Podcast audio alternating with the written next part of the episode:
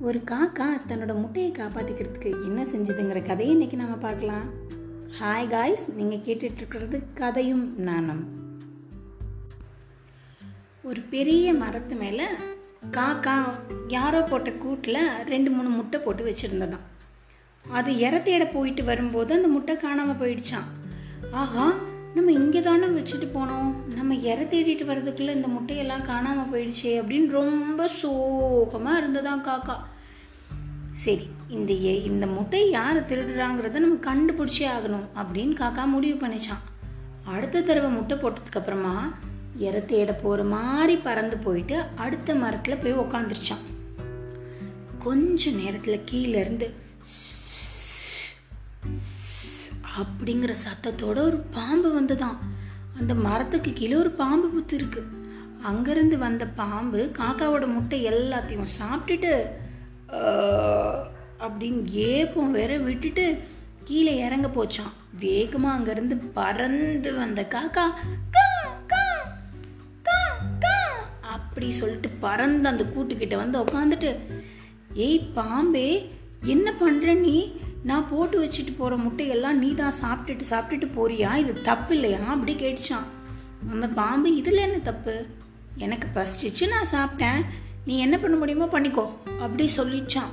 காக்காவுக்கு ரொம்ப சோகம் ஜாஸ்தி ஆயிடுச்சான் என்னடா இந்த பாம்பு நம்மளால் ஒன்றுமே பண்ண முடியாதுங்கிற தைரியத்தில் இப்படி பேசுதே நம்ம அதை ஒன்றுமே பண்ண முடியாதே என்ன பண்ணலாம் அப்படின்னு யோசிச்சுட்டு சோகமாக உட்காந்துட்டு இருந்துச்சான் அப்போ நரியார் வந்தாராம். நரியும் காக்காவும் ரொம்ப க்ளோஸ் ஃப்ரெண்ட்ஸ் அப்போ அந்த நரி என்ன சொன்னுச்சு? ஏன் காக்கா இவ்வளோ சோகமாக இருக்க? அப்படி கேட்டுச்சான் நரி கேட்ட உடனே காக்காக்கும் அப்படி சொல்லி அழுக வந்துடுச்சான் என் முட்டை எப்போ பாரு இந்த பாம்பை வந்து சாப்பிட்டுட்டு சாப்பிட்டுட்டு போயிடுது. என்ன பண்ணுறதுன்னு எனக்கு தெரியல. அப்படி அழுக ஆரம்பிச்சிடுச்சோம். இதை பார்த்த நரிக்கு ரொம்ப மனசு கஷ்டமாக போயிடுச்சான் ஐயோ அழுகாத நண்பா அழுகாத நம்ம இதுக்கு ஒரு ஐடியா பண்ணலாம் அப்படின்னு சொல்லி இந்த மரம் போகிற கொஞ்சம் தூரம் கழித்து ராணி தினம் வந்து குளிக்கிற குளம் இருக்குது அந்த குளத்துல ராணி குளிக்கும்போது அவங்களோட முத்து மாலையை அந்த பக்கத்தில் இருக்க இடத்துல கழட்டி வச்சுட்டு தான் குளிப்பாங்க. முத்து மாலை மட்டும் இல்லை அவங்களோட எல்லா நகைகளையும் அங்கே கழட்டி வச்சுட்டு தான் குளிப்பாங்க. நீயத்தில் இருக்க முத்து மாலையை தூக்கிட்டு அந்த காவலாளிகள் கண்ணில் படுற மாதிரி பறந்து வந்துடுங்க அந்த பாம்பு புத்துக்குள்ளே போட்டு அப்புறம் பாம்போட கதையை அவங்க பார்த்துக்குவாங்க அப்படி ஒரு ஐடியா சொல்லிட்டு நரி போயிடுச்சு. அடுத்த நாள் காக்கா எப்போ ராணி குளிக்க வருவாங்கன்னு காத்துட்டு இருந்தது.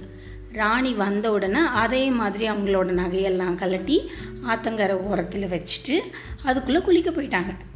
வேக வேகமாக பறந்து போன காக்கா அந்த முத்து மாலையை எடுத்துட்டு காவலாளிகள் பின்னாடி துரத்தணும்ல அதனால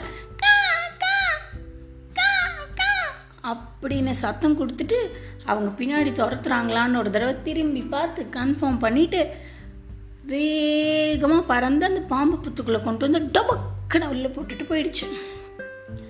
பாம்பு புத்துலேருந்து பாம்பு என்னோ சத்தம் கேட்குதுன்னு வெளியில் வர்றதுக்கும் காக்கா போடுறதுக்கும் கரெக்டாக அந்த முத்து மாலை பாம்போட கழுத்தில் விழுந்துருச்சு.